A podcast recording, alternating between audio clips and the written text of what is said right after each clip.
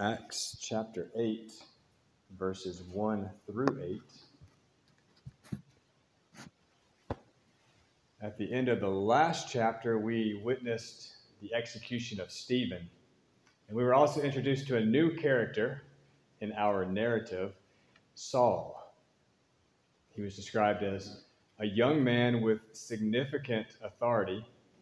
And the reason that we know that Saul wielded influence is because it was at his feet that the false witnesses who stoned Stephen laid their robes.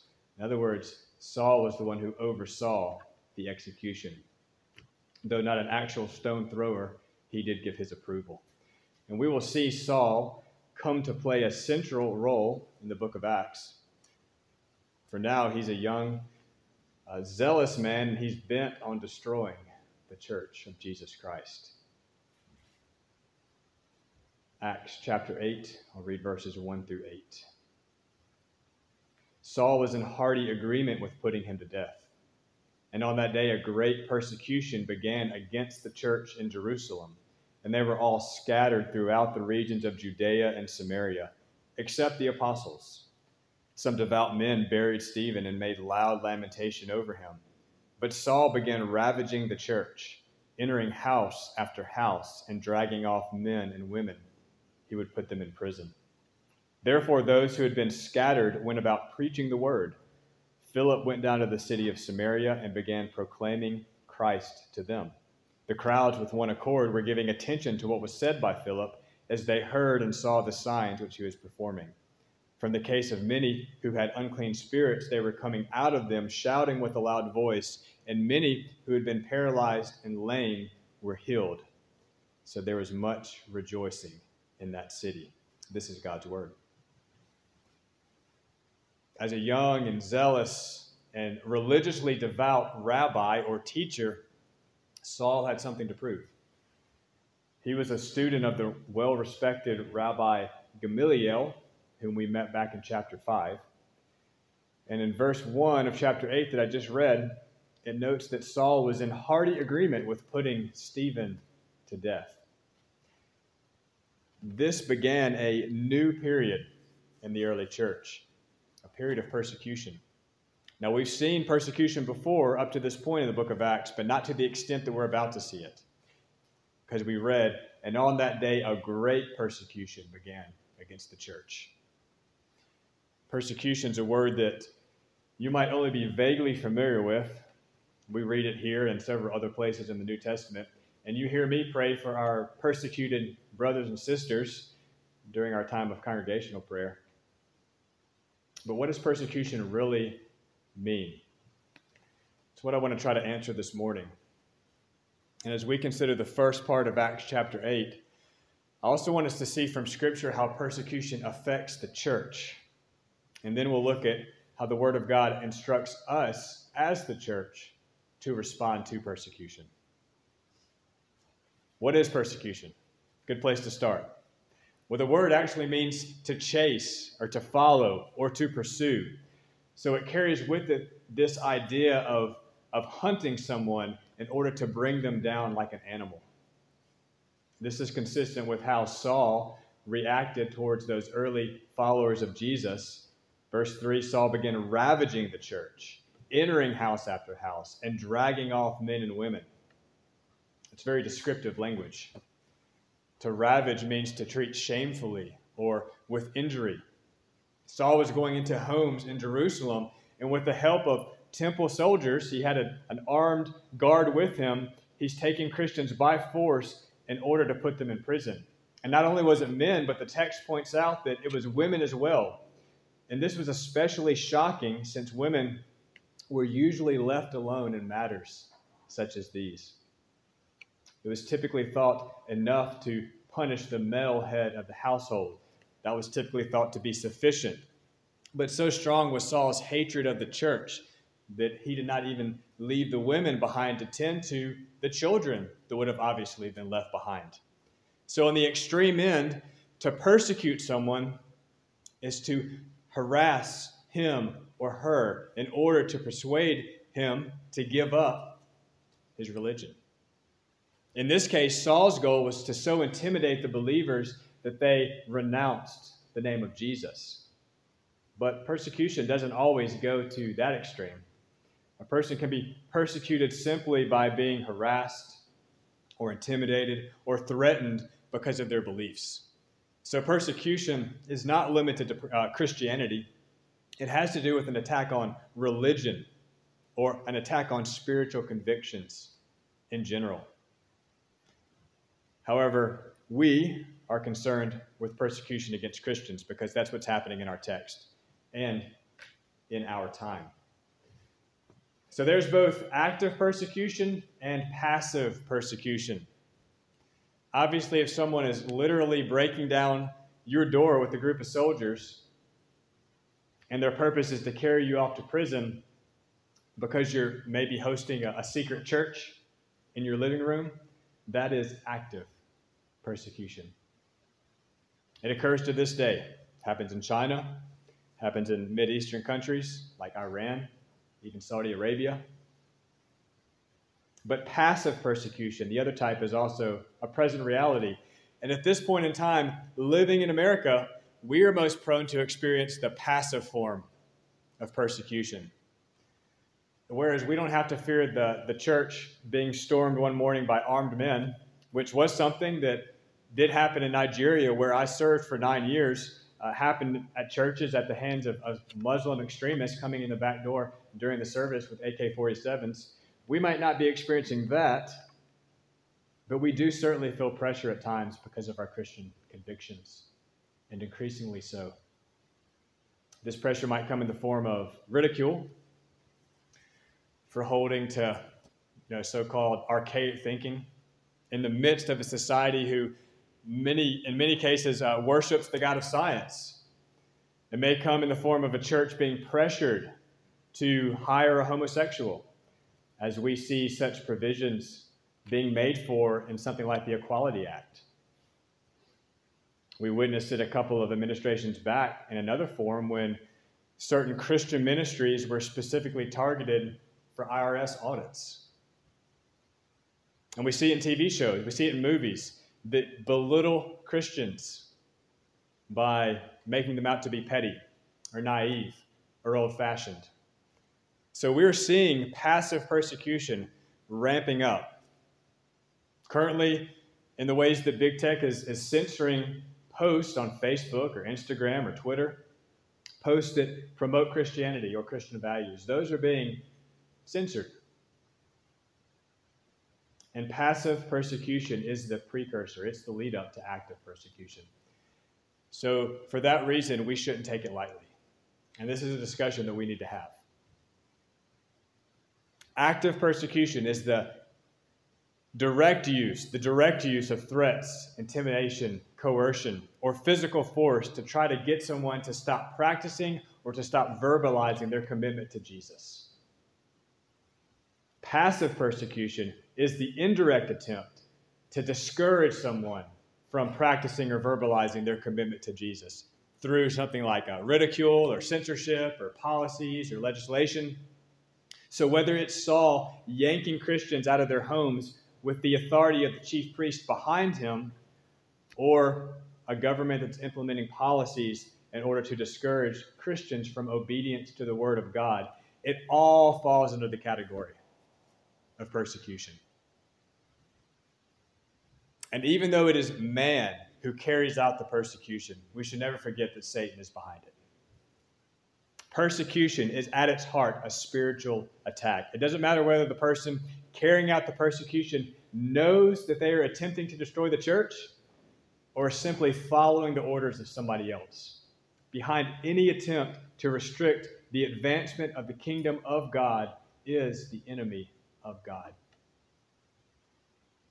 Satan worked through Pharaoh to enslave the Israelites. Satan worked through Ahab's wife Jezebel to call for the death of Elijah. Satan worked through the Babylonian king Nebuchadnezzar to cast Shadrach, Meshach, and Abednego into the furnace because they refused to bow down to the idol. Satan worked through Pilate and the Roman soldiers to crucify Jesus. And Satan worked through the chief priest, as we've seen, to flog and imprison the apostles. all of the human elements and all of that, they were simply vessels. But that doesn't mean they were innocent. They still made their own decisions to do what they did against the people of God. So I'm not discounting Mandrell in all this.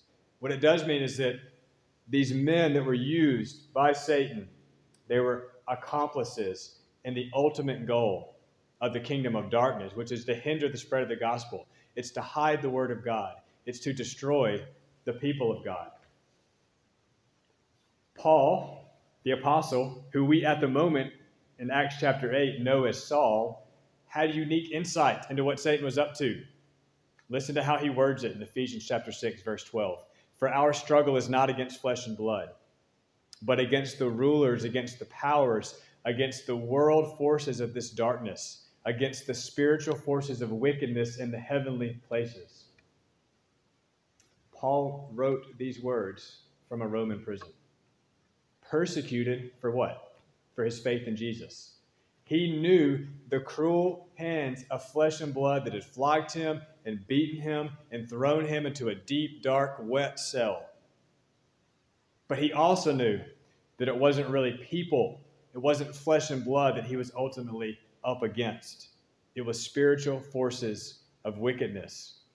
And this perspective is incredibly helpful because it will keep you and me from becoming bitter against those who utter harsh words or who censor the truth, or even in some cases, like it's currently happening in North Korea, those who put Christians into hard labor camps where they typically don't make it out of. Who receives persecution? Well, it's not just any professing Christian. It's not just the average churchgoer that sits in a pew and sings a few songs on a Sunday morning. It's not the respectable person who's a member of a church because maybe that's the church that they grew up in, or because it's expected by those around them to attend that church. I want you to listen again to Paul's words about the persecuted. Paul, formerly Saul, who knew what it meant to be a persecutor and persecuted. 2 Timothy chapter 3, verse 12. All those who desire to live godly in Christ Jesus will be persecuted. That's a promise. Not a promise we like to hear. All those who desire to live godly in Christ Jesus will be persecuted. So it's not just anyone who claims to be a Christian that will be persecuted. It is those followers of Jesus who actually desire to live godly lives. The world doesn't really care about passive Christians, those who name the name of Jesus, but there's not really anything strikingly different about their words or their actions, not anything different from their non-Christian neighbors. Satan's kingdom is not threatened by a dead church that goes through the motions, but never is actually used of the Lord to bring people out of the darkness and into light. Satan is not threatened by that. No, it's those whose lives are marked, are branded with godliness. Those whose lives have the very stamp of the character of God upon them. Those are the ones that will be attacked. So take heart when you experience any form of persecution for your faith, because this is how Jesus put it. Matthew chapter 5, blessed are you when people insult you and persecute you and falsely say all kinds of evil against you because of me. Rejoice and be glad, for your reward in heaven is great. For in the same way they persecuted the prophets who were before you. Rejoice. That should be our reaction. In other words, you know you're over the target if your plane is receiving flak. You know that you're pleasing the Lord if the enemies of the Lord are attacking. How does persecution affect the church? How does persecution affect the church? Well, first, a persecuted church is a scattered church. Recall at this point in history, the church is located only in Jerusalem and in the immediate surrounding areas, the suburbs, so to speak. So though all the followers of Jesus together, all the followers of Jesus comprise the church, they are meeting in small groups and homes all over the city. Also remember that all the followers of Jesus at this point are Jewish. But all that is on the verge of changing. It was never God's plan for his people to stay in one place. Jesus said back in Acts chapter 1, "You shall be my witnesses, even unto the remotest part of the earth." On the day of Stephen's death, we read a great persecution began against the church in Jerusalem. So suddenly it was not only the apostles that were feeling the heat, it was everybody. Everybody who was a follower of Jesus. And what was the result of this persecution? Our text says, verse 1, they were all scattered throughout the regions of Judea and Samaria. Persecution had a scattering effect. The word for scatter here is not the word meaning to chaotically fling or cause disarray. It refers to scattering seed upon the ground. So what Satan meant for harm, through the agency of man, God used for his purposes. The scattering effect of persecution got the followers of Jesus out of Jerusalem and into other parts of Israel. Jesus said, "You shall be my witnesses both in Jerusalem," check, we got that, "and in all Judea and Samaria." So Judea and Samaria, here we come. Maybe you're wondering at this point, would the believers have eventually left Jerusalem if they hadn't been forced out? Perhaps, probably so. We'll never know. Because God so arranged it at his appointed means of motivating his people to leave Jerusalem in order to fulfill the words of Jesus, to be his witnesses. God's appointed means was to use persecution. This is an intentional scattering. And just like certain types of seed are sown in the ground, by first scattering them across the surface, so the people of God are now scattered. Why? To increase their effectiveness. Persecution against the people of God does not hinder the work of God. Let me say that again. Persecution against the people of God does not hinder the work of God. If anything, it propels it forward. We view hardship and distress on account of our profession of faith as something to be avoided at all costs. That's how we view it. But what if the effect upon our lives as a result of persecution is exactly what God intends to use to accomplish his purposes? In 1949, the national government of China, they were defeated by the communist forces. In the process, a number of missionaries lost their lives. And those that did not were forced to leave the country by the new communist government, which is still in power, by the way. In one mission agency alone, the China Inland Mission, there were 637 missionaries forced out. Within 4 years of them being forced out, 286 of those former missionaries to China were spread across Southeast Asia and into Japan. So those missionaries, they had to leave one mission field. I guarantee you they didn't want to leave. But it scattered them like seed into many other regions. In Genesis chapter 50, verse 20, Joseph told his brothers, who had so many years before sold him into slavery, as he's looking back over his life, realizing what God had been up to. Joseph says this to his brothers, "You meant evil against me, but God meant it for good, in order to bring about this present result, to preserve many people alive." So the same thing can be said about Satan's attacks against the church through persecution.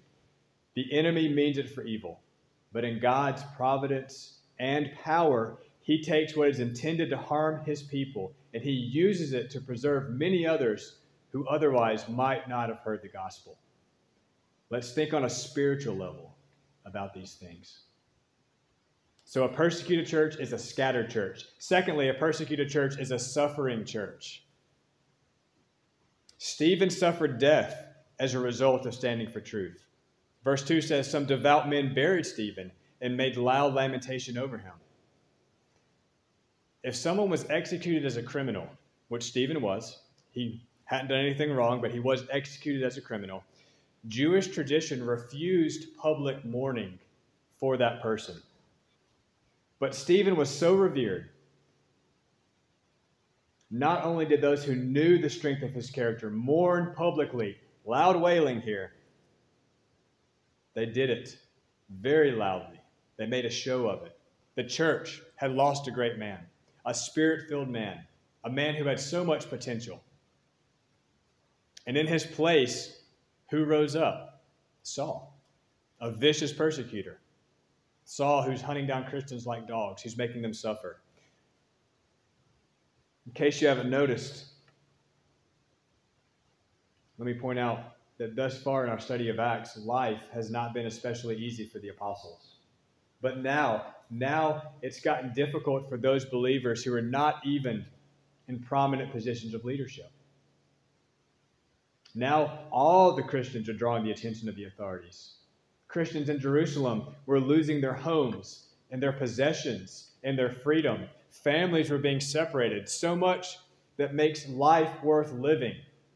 Family, community, the satisfaction of a day's labor, freedom of mobility, to go where you want to go, to do what you want to do. All those things are being disrupted, to say the least. And those who saw the writing on the wall and had not yet been picked up, they packed up and they left the city. Can you imagine leaving your home, home you've invested years of your life and work and finances into, leaving your comfortable life, leaving your security, and moving to another region? The only other option was to lose your freedom altogether. So what do you do? Well, you accept the circumstances that the Lord has allowed to befall you. You trust in His plan. You do what you need to do. The problem is that we have gotten so comfortable and so apathetic, so used to life as usual, that we, me included, we view persecution as abnormal. The New Testament doesn't view it that way. We view it as something that happens to other Christians in other places. And so we're shocked when it begins to come close to home. We don't deserve such treatment. We should be immune from it. We're Americans. In a phrase, we have an undeveloped theology of suffering. Let me put that another way.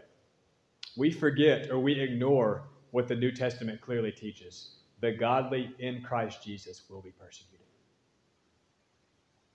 The Christian life is not an amusement park. It's a battlefield. Peace is not the absence of conflict. Peace is what Jesus gives you and me in the midst of conflict. John 16:33, Jesus said, "These things I have spoken to you, so that in me you may have peace. In the world you will have tribulation. But take courage. I have overcome the world." So we like the part where Jesus says, "I've overcome the world." We don't like the part where He says, "In the world you will have tribulation."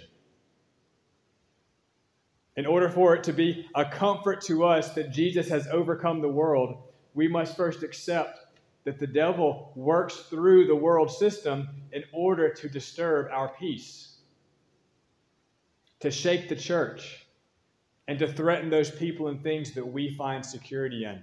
When do you cry out for the peace that Jesus gives? When you're not feeling that peace. I'm not saying that we're supposed to enjoy suffering. We certainly don't seek suffering. What I'm saying is that we must not be surprised when suffering, as a result of persecution, comes our way.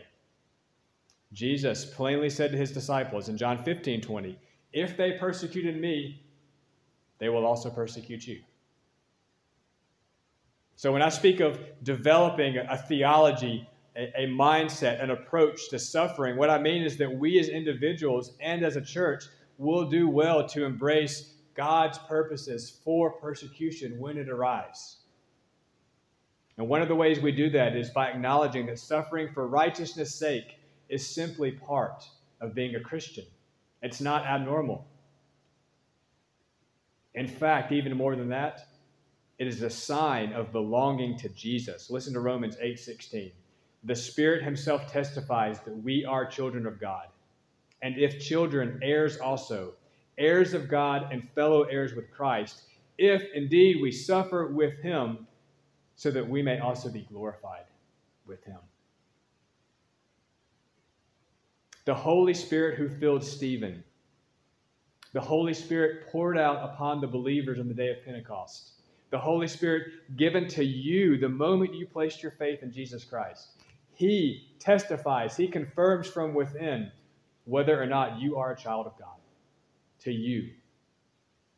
And if you are a child of God, then you are set to inherit the unimaginable riches and glory and wonders of the eternal kingdom of God. There will be no more pain, no more tears, no more suffering. At your right hand are pleasures forevermore. All that Jesus is set to inherit, all that's his children will also receive, but not yet. For the moment we suffer with him, so that we may also be glorified with him. You see? Jesus gave us the pattern to follow. First suffering, and then glory. But hear this. Hear me here. Jesus' suffering on the cross was a once and for all suffering. There's a distinction that I'm going to make between our suffering for Jesus and the suffering of Jesus. Jesus alone lived a perfect life. He alone died a death that canceled sin by receiving the punishment in himself that sin deserves. Only he could do that. He alone rose from the dead in order to give his life through his Spirit. And it's only because Jesus defeated sin and death that the Christian, you and me, have any hope of eternal life. And also, it's the only reason we have any ability to overcome sin. Here's the key. Because Jesus suffered for you, you are called to suffer with him. Remember, persecution comes as a result of what? Following Jesus. Suffering does not save you. Don't make that mistake. Suffering does not save you. Jesus already suffered the only death that could save you. Suffering does not earn you points with God. Jesus already earned God's approval. He's already made you a beloved child of God. Your suffering has no redemptive value. It's not helping you out in terms of your salvation. That's why we reject the Roman Catholic notion that our suffering somehow adds to what Jesus has done. We can't add anything to what Jesus has done. If you try to add to what Jesus has done, then what you are saying is that his death and his resurrection is really not enough. That you've got something else you can do on top of it. Suffering adds nothing to your salvation. It is not redemptive. But here's the difference. Suffering is not redemptive, but it is sanctifying. We talked about this in Sunday school this morning. Sanctification is the process of becoming more like Jesus in your character, in your attitude, and in your actions. And that's a lifelong process. Salvation happens in a moment. Sanctification takes a lifetime. Suffering for the sake of righteousness, it drives you deeper into the arms of Jesus. It puts you in a position to trust God more, to cling tightly to his word, to pray more often, to pray more fervently. Who prays more when they're suffering? Everybody. So if you receive the reality that you as a Christian will suffer persecution, then when it comes, you will not despair. You will not shake your fist at God. You will not wonder why life is so hard. What will you do instead? You will throw yourself upon the mercy of God. You will rejoice that you've been counted worthy to suffer shame for Jesus' sake. You position yourself to learn the lessons that God has for you.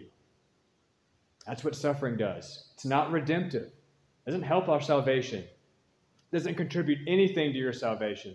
It doesn't give you extra points with God. But suffering is sanctifying. It can never redeem you, but it can make you more like Jesus. And that's what God wants it to do in your life.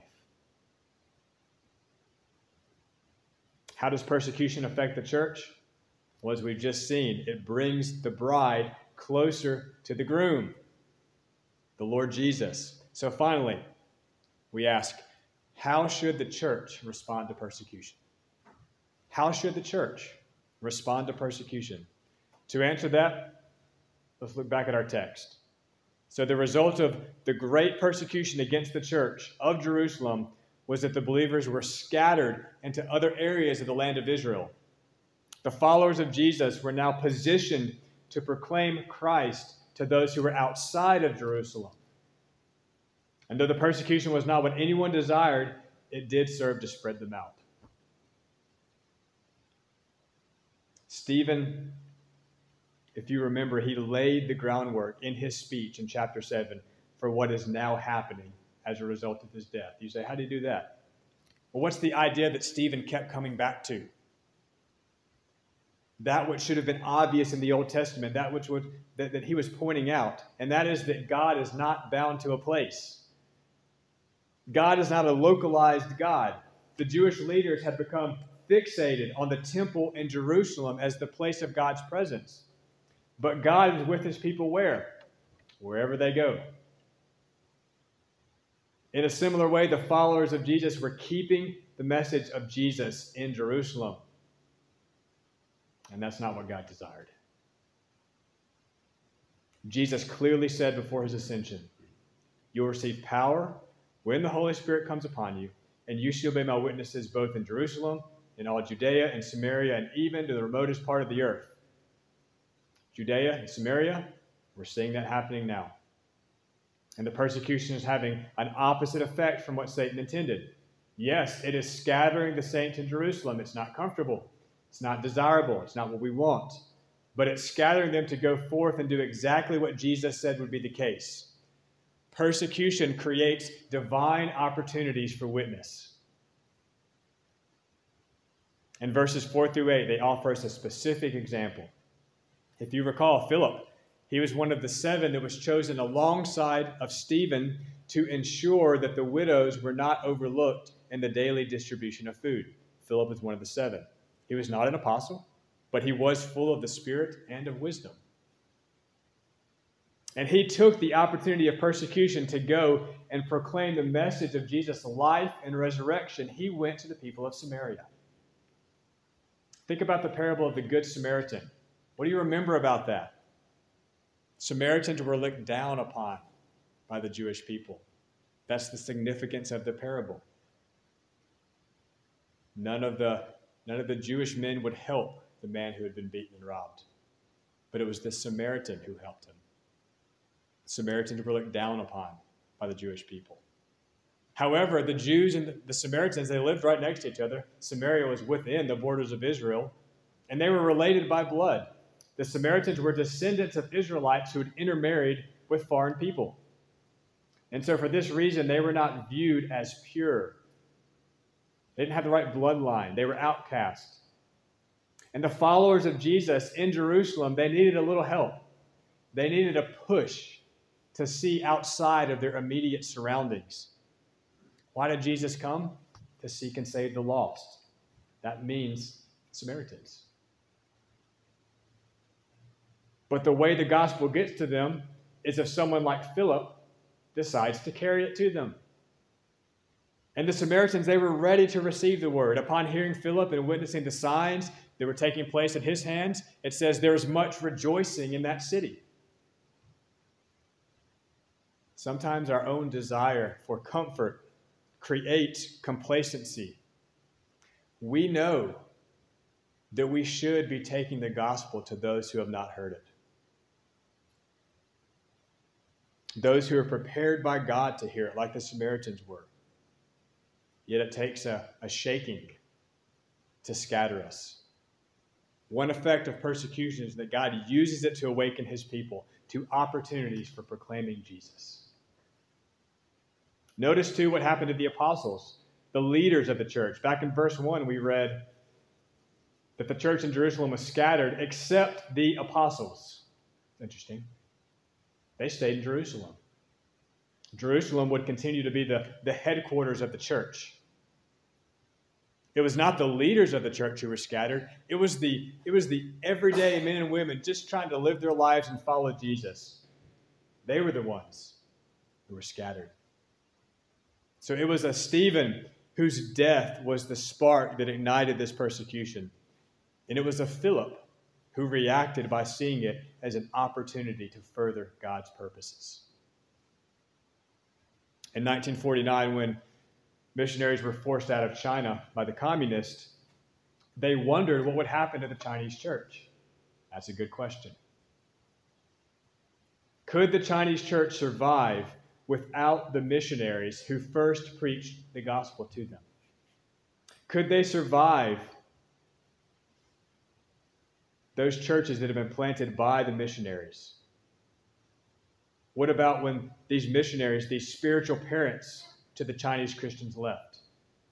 What's going to happen? Would the church in China crumble under the horrific persecution that the communist forces inflicted upon it? And it was horrific, and it still is. There was an estimated 800,000 Protestants in China when the missionaries left, less than 1 million. Now, and there's no way to know for sure, but there are estimates anywhere from 30 to 60 million Protestants in China today. We really have no idea, because when you're filling out the census in China, you don't put that you're a Christian. Many of those Christians aren't going to physical church buildings. They're meeting in underground churches. They're meeting in homes. They're blacking out the windows with dark curtains, and they're singing in a whisper. The persecution of the Chinese church, it drove the Chinese believers to take responsibility. Did they do it? Yeah, they did. It was now their turn to evangelize. It was their turn to disciple others. It was their turn to lead. And they still suffer persecution to this day. But the persecution had the opposite effect of what Satan intended. It didn't destroy the church. The church grew numerically. More importantly, the church grew spiritually. And our Chinese brothers and sisters would put many of us to shame. When times get difficult for us as Christians, people will look to see how you're going to respond. They will wonder what motivates you, what gives you the hope that you have, what is keeping you calm in the midst of the storm. They're going to take notice. And you will have opportunities to witness that you have never had before. Will it be difficult? Oh, yeah. Will you suffer loss? Yep. Might not be material loss. That's a possibility. But you might lose your job. Probably lose your reputation. I mean, after all, isn't that what's happening with the cancel culture? It's all about people losing their reputation, right? But you will be positioned when persecution comes to proclaim the gospel in ways that was not possible before. Persecution scatters Christians, but it also scatters the seeds of the gospel. And I want you to hear that this morning. I want you to be encouraged by that. It offers greater opportunity for every Christian to proclaim Christ, not just the Peters and the Johns, but the Stephens and the Phillips as well. We should not pretend. We as a congregation, small as we are, out in the country as we are, we should not pretend that we will never be called to suffer persecution. It will be unwise to be unprepared. But we should also guard ourselves against fear, because God does have a purpose in whatever He allows to happen. So as you go throughout this week, and as you think about the text that we've looked at this morning, I want you to pray about how you might begin to prepare yourself. What would that look like in your life? A lot of that is asking God for wisdom and trusting that he'll show you how to prepare yourself. But some things that come to mind immediately is scripture memorization. God forbid this ever happens in America, but what if suddenly you didn't have an access to a Bible? What if they were taken? We're seeing books being banned right now. How much of the Bible would you have stored away in your heart and your mind if that was the only Bible you had to read? How much time are you spending in prayer right now? Because when times get tough, it'll drive you to your knees, but it's a lot easier to spend time in prayer and draw close to the Lord when you're prepared to do so, because you've already been spending time with the Lord. You've already been seeking his face. So pray about that this week, asking the Lord to show you how you can prepare. I'm not fear-mongering this morning. I'm just trying to get us ready. I think we all see that there's some things coming down the pipeline that we as a church in America have not experienced before. We should not allow ourselves to be taken by surprise, because that will only be our fault. But at the same time, and I'll leave you with this promise, when the ripples that we're seeing turn into waves, we can trust the promise spoken by the Lord through the prophet Isaiah. Isaiah 43:2. When you pass through the waters, I will be with you. And through the rivers, they will not overflow you. Let's pray.